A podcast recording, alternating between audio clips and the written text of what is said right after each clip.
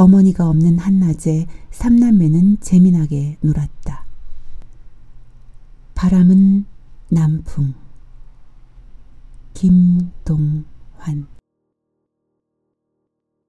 바람은 남풍 시절은 4월 보리밭 역에 종달새 난다. 누구가 누구가 부르는 듯 암내 강변에 내달아보니 하얀 버들꽃 웃으며 손질하며 잡힐 듯 잡힐 듯 날아버린다. 바람이야 남풍이지 시절이야 4월이지 온종일 강가서 버들꽃 잡으러 오르내리노라. 어머니가 만들어 놓고 간 음식으로 점심과 저녁을 먹고 깜깜해졌는데도 어머니는 돌아오지 않았다. 아이들은 마루에 앉아 어머니를 기다렸다. 이제부터 열 사람만 지나가면 우리 엄마다. 아이들은 집 앞에 길을 지나가는 사람들의 수를 세었다. 한 사람, 두 사람, 세 사람, 네 사람, 다섯 사람, 열 사람, 열한 사람, 열두 사람, 서른여섯 사람. 밤이 깊어지고 이제는 지나다니는 사람들도 없었다. 이웃집 창호지 문을 비추던 불빛들도 꺼졌다. 아이들은 방 안으로 들어와 베개를 베고 나란히 누웠다. 마당에 나무 그림자가 춤을 추고 파달과 마른 꽃잎을 넣어 만든 베개에서는 움직일 때마다 좋은 소리가 나고 좋은 냄새가 났다. 눈에 보이는 모든 것은 어머니였으며 어머니의 마음이었다. 방바닥에는 직사각형으로 푸른 달빛이 들어와 누웠다. 마당의 나무는 소리를 내어 바람이 있음을 알려주고 그 소리는 산 너머 먼 곳에 일하러 간 엄마가 고갯길을 홀로 걸어오는 모습을 생각나게 했다. 오빠야 언니야 엄마는 왜 안 오나 훌쩍훌쩍 울지 마 참는 것은 기다리는 것이라고 엄마가 그랬었지. 그때 대문을 흔드는 소리가 나고 얘들아 문 열어라 엄마가 왔다. 엄마다 하고 누웠던 아이들은 다투어가며 대문으로 달려나갔다. 어머니를 먹은 호랑이는 어머니의 옷을 입고는 아이들마저 먹고 싶어서 왼쪽도 보지 않고 오른쪽도 보지 않고 곧바로 이 집으로 왔다. 얘들아 뭐해 빨리 문 열어다고. 가만히 있어봐 엄마 목소리가 아니야. 무슨 그런 서러운 말을 하니 너희가 그러면 엄마는 눈물이 난다. 산고개를 홀로 넘노라니 심심해서 내가 노래를 줄창 불렀더니만 그만 목이 쉬고 말았구나. 그럼 손 좀 내밀어 보세요. 엄마야, 정말 엄마면 미안해요. 엄마가 모르는 사람한테는 문을 열어주지 말라고 해서 그래요. 옛다, 손 들어간다.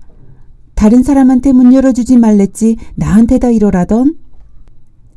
호랑이는 손을 문틈으로 집어넣었다. 엄마 손은 고운데 이 손은 털이 많아요. 털장갑을 끼었단다. 문 좀 열어라. 에구 다리 아파. 아이들은 대문을 열고 엄마인 줄만 알고 호랑이에게 어린 생쥐들 같이 귀엽게 고개를 비비며 달라붙었다. 엄마 왜 이제 왔어? 배고프지? 엄마가 떡을 가지고 왔어. 먼저 막내만 부엌으로 오너라. 호랑이는 삼남매 중 위에 두 오누이를 방에다가 놓고 방문을 잠근 후에 막내 둥이만을 데리고 부엌으로 가서 잡아먹었다. 방에 있는 오누이는 호랑이가 동생의 뼈를 바작바작 씹는 소리를 듣고 이상한 생각이 들었다. 엄마 뭐 하세요? 콩 볶은 것을 막내에게 먹이고 있다. 참 맛있게도 먹고 있구나. 막내 둥이를 다 먹고 호랑이는 방으로 들어왔다.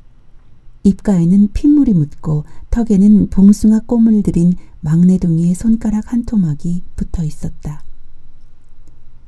막내는 잠이 들었기에 내가 부뚜막에다 눕혀놓고 들어왔다.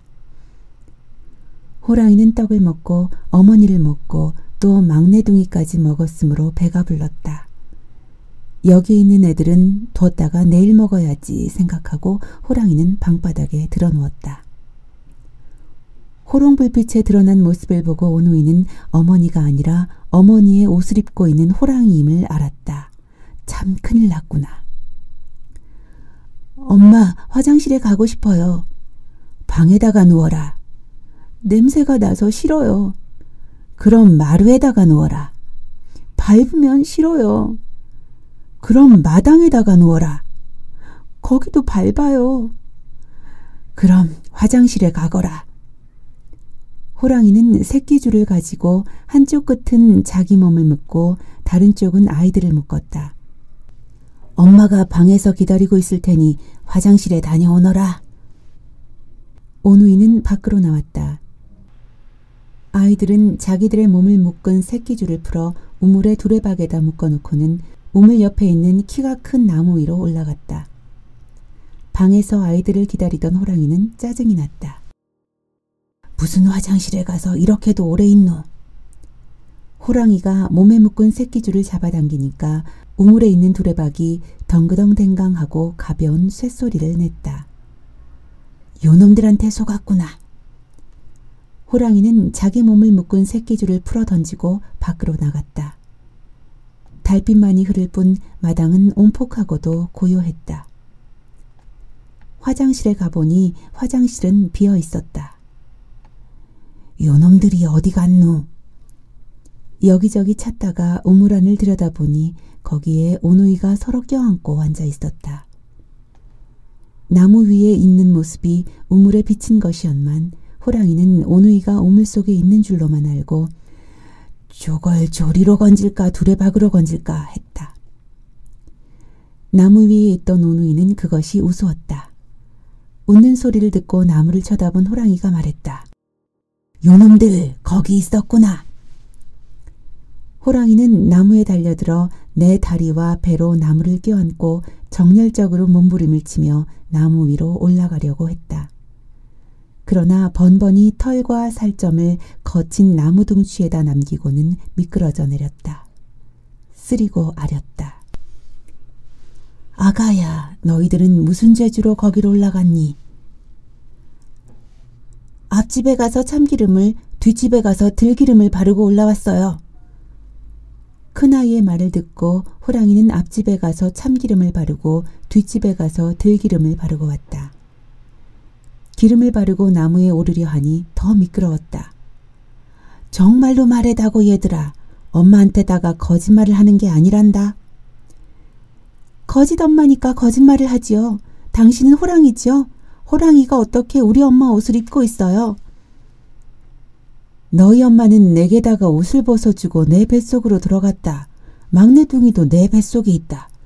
너희들도 내 뱃속에 들어가 엄마와 막내를 만나지 않으련? 엄마와 막내둥이가 여기 이 속에서 미친 듯이 너희들을 부르고 있단다. 이 소리가 안 들리느냐? 너무 멀어서 안 들려요. 엄마는 우리들의 엄마의 손가락이라고 했어요. 어느 손가락이든지 깨물면 다 아프지만 또 손가락같이 제각각 다르게 생겼으니까 우리 모두는 제 목소리를 찾아 자기만의 노래를 부르라고 했어요. 다만 우리들이 한 손에 달린 손가락인 것만 잊지 말라면서 엄마가 보고 싶어요. 그래 그래 너희 엄마가 지금 바로 그 말을 또 하고 있구나. 내가 나무에 올라갈 수만 있다면 너희들에게 너희 엄마의 다정한 이 목소리를 들려주련만. 우리는 자기와 도끼로 나무를 찍으면서 올라왔어요. 누이야, 그걸 가르쳐 주면 어떡하니?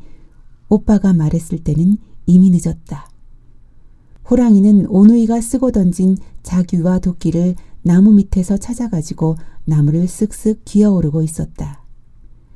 요놈들 이제는 도망갈 데도 없다.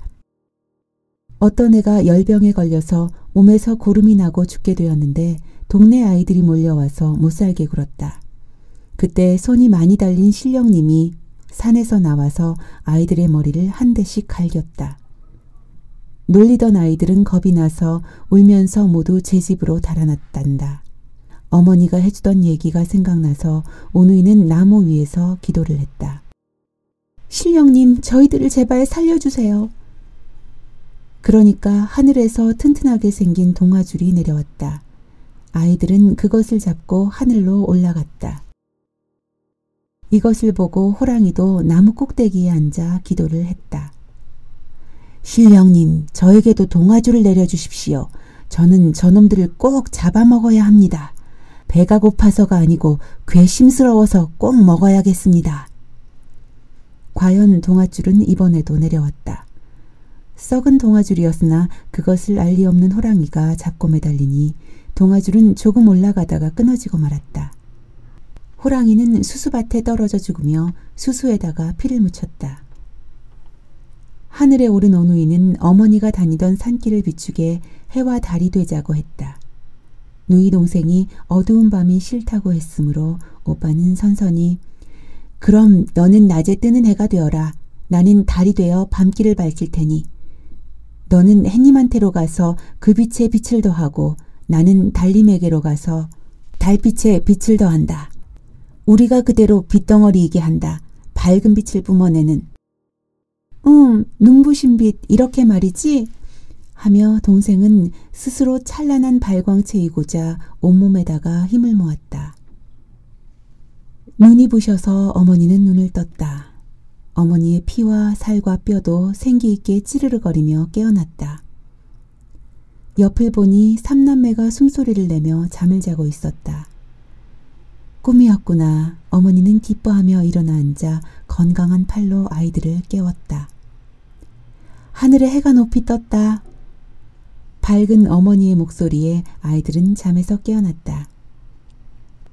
눈을 뜨니 이불은 푹신하고 베개에서는 좋은 냄새가 나고 어머니는 웃고 있었다.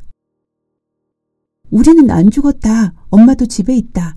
엄마, 나는 무서운 꿈을 꿨어요. 나도요. 나도요. 삼남매는 이불을 젖히며 일제히 소리쳤다. 어머니와 아이들은 세수를 하러 마당에 있는 우물로 나갔다. 땅은 그들의 발밑에서 촉촉하고 공기는 맑았다. 바람이 상냥하게 공기를 흔들었다. 이상하다. 새끼줄이 정말로 여기 있다. 이건 호랑이의 피다. 호랑이는 나무 꼭대기 저만큼까지 올라왔었다. 참 무서웠어. 두레박에는 새끼줄이 메어져 있고 우물가의 나무에는 자귀와 도끼자리가 나 있고 수수는 빨간 피를 묻히고 엉클어져 있었다. 어머니는 아이들이 떠드는 소리를 들으며 두레박으로 물을 길어 세숫대야에다가 부어주었다.